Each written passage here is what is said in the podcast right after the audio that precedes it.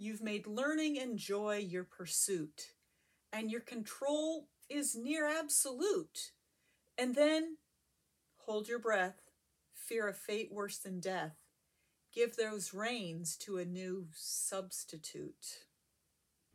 I'm Heidi Marks Morris, and I started teaching high school in 1995. Despite nominal retirement in 2015, I've been in the classroom ever since.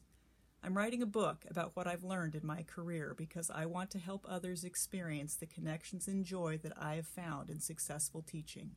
It's called Teaching Matters, and you can sign up for news of it at my website, marksteachingmatters.com.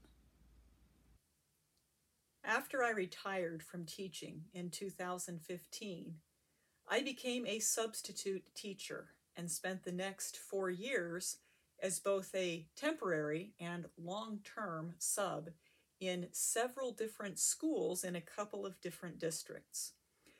So I think I have a particularly informed approach on planning for a substitute. I certainly see it differently now than I did my very first year teaching.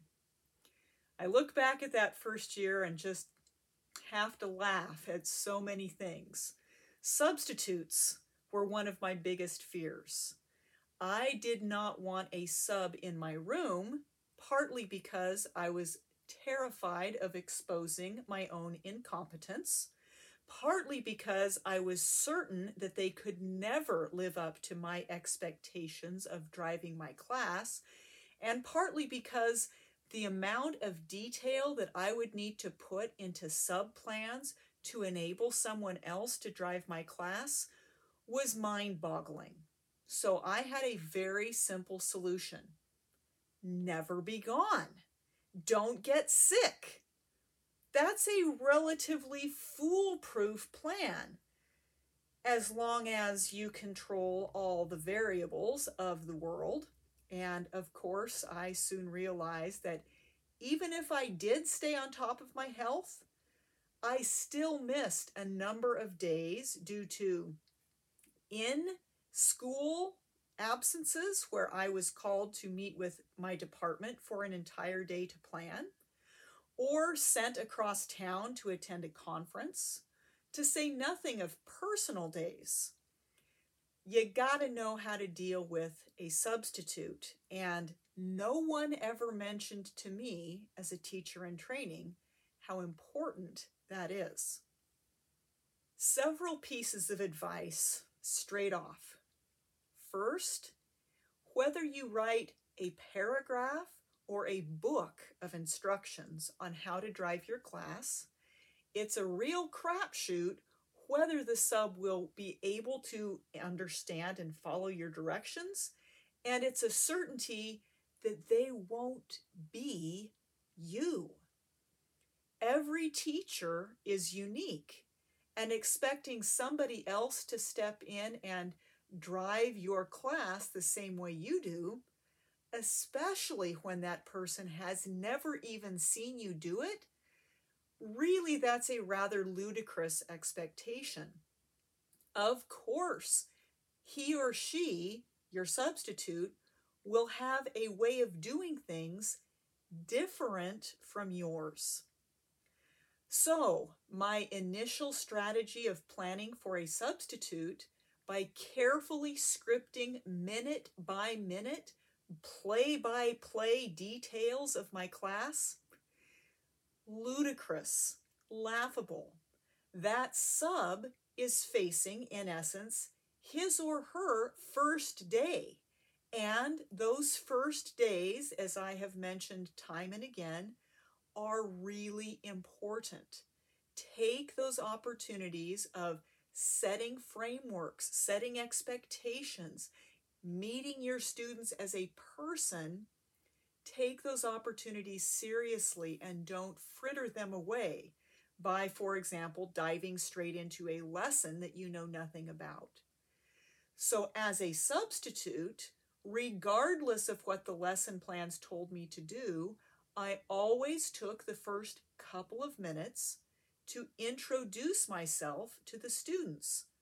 Not just my name, but why I was a substitute teacher instead of a real teacher, what my goals were for the day, and what I knew and didn't know about the subject they were studying. I loved subbing in math classes because I got to spend all period helping kids with math, one at a time. What a gift! Subs are never expected to actually know math, so I never had to present a lesson as a math substitute. Instead, the students would be building on a concept they were working on with an assignment. Generally, they needed practice, and of course, some of the students would be puzzled by how to do this concept, and my explanation would provide a breakthrough for them because they already knew part of it, they just needed a little bit more help, and my explanation was different, and a different explanation can be epiphanical for the hearer. I got to spend all day hearing, oh, that makes sense. Why didn't he just say that? Will you be our real teacher? And it would make me feel so good. I have to just slip in here this observation that I am appalled that substitute teachers don't know math, at least Algebra 1. That's the foundational math class of high school. I understand not all adults remember their math, but if you're an educational professional and you agree to substitute in a math class, maybe you should brush up on your algebra if you don't remember negative times negative is positive. Just just saying. Anyway, so to get back to what I'm saying about planning for a sub, plan to give the sub some time to introduce him or herself and to set up the class as they will be driving it for the day. However, I also learned this. Many subs have a passion for speaking to a captive audience about all kinds of things that may or may not have anything to do with the lesson at hand. I have returned from an absence to hear, oh, yeah, we didn't actually do anything. The sub told us all about a cross country trip they took in, an, in a VW van after college. Okay. so don't give the sub free reign to just monologue for the entire period. And the best way to do that is to plan your lesson with the students before you're gone. So, this is a huge breakthrough. Tell your kids you're going to be absent. Where, why, for how long, to alleviate all of that anxiety or elation or confusion that they have when they walk into the room and it's not you. And tell them what they need to do while you're gone. Explain to them that the substitute, regardless of the instructions you leave, will know far less about the context of the lesson than the students will. The sub doesn't know what we did yesterday or last week or at the beginning of the year to prepare for this lesson. The students do. So use that resource and instruct the students not only on the content of the lesson, but on your expectations for their behavior. Make them know and understand that you value the sub as a human being and you expect your students to value and respect the sub as a human being as well. Set the expectation for obedience and courtesy and respect. Make that very clear to your students. There is a very common feeling, especially among high school students, that substitutes are pushovers, idiots, undisciplinarians, and a sub day is a day that they get to frolic as they choose, not a day of serious learning.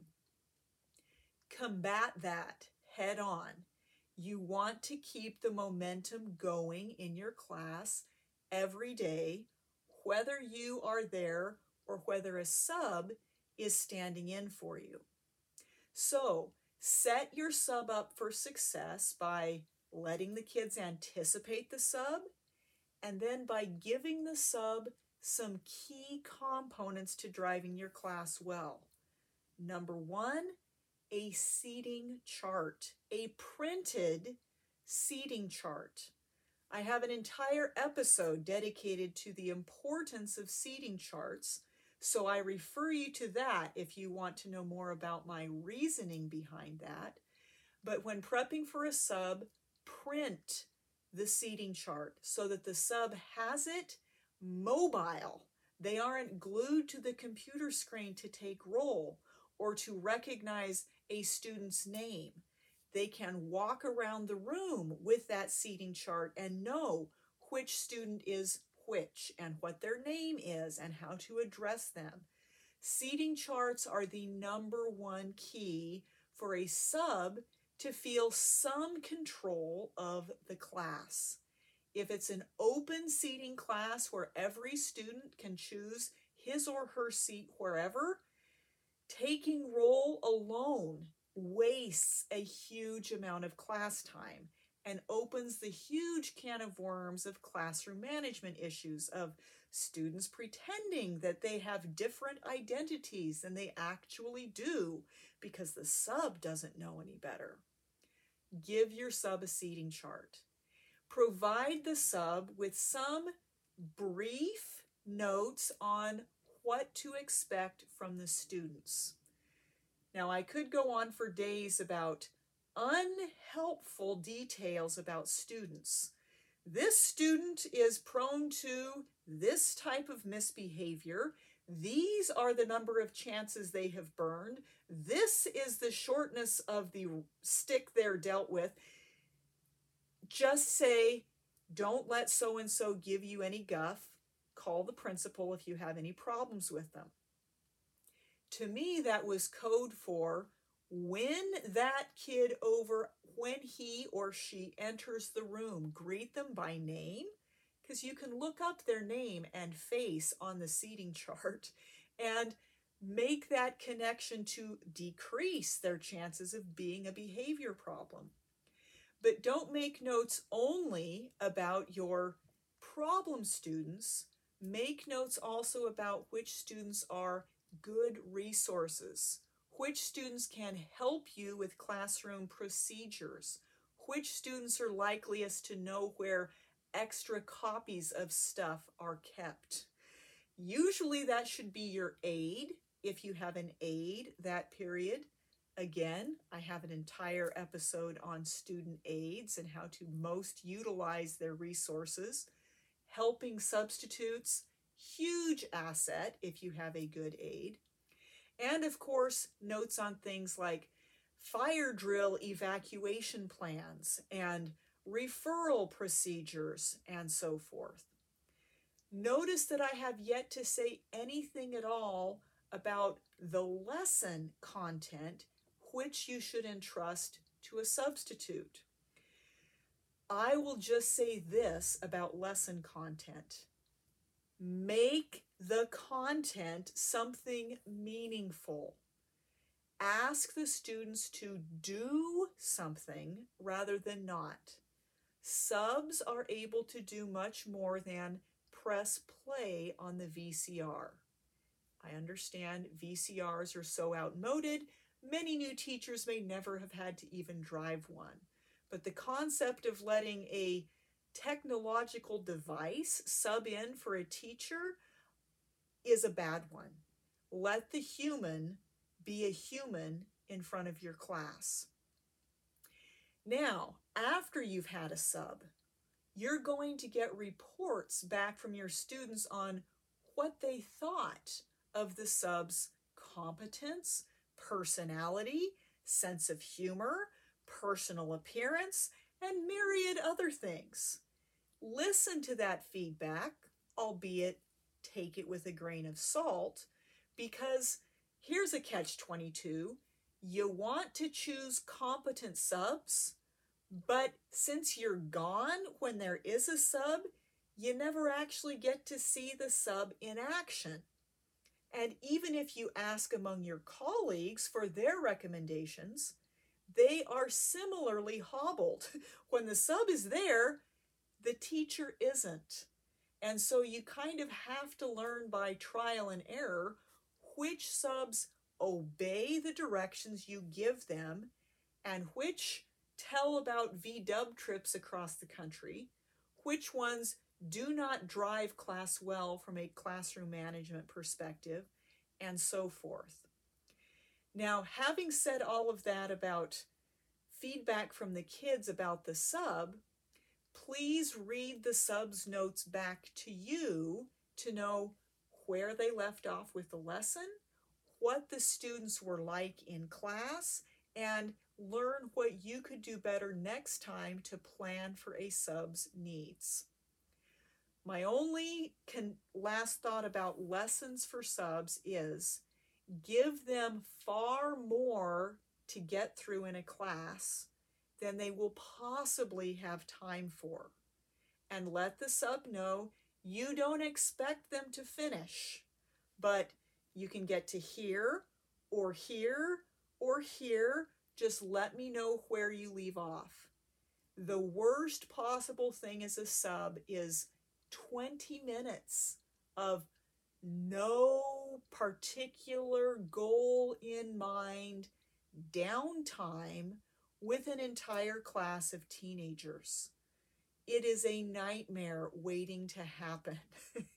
so give the students and the substitute plenty to work with, to learn from, to be engaged with, to enjoy an educational opportunity together. If you can't let the kids know in advance that you'll be gone, leave them a note for the sub to read to them in the sub notes, addressing the students and giving them your expectations and the outline of the day for the sub. I love substitute teaching. I love the challenge of learning a new class in a nutshell in a moment.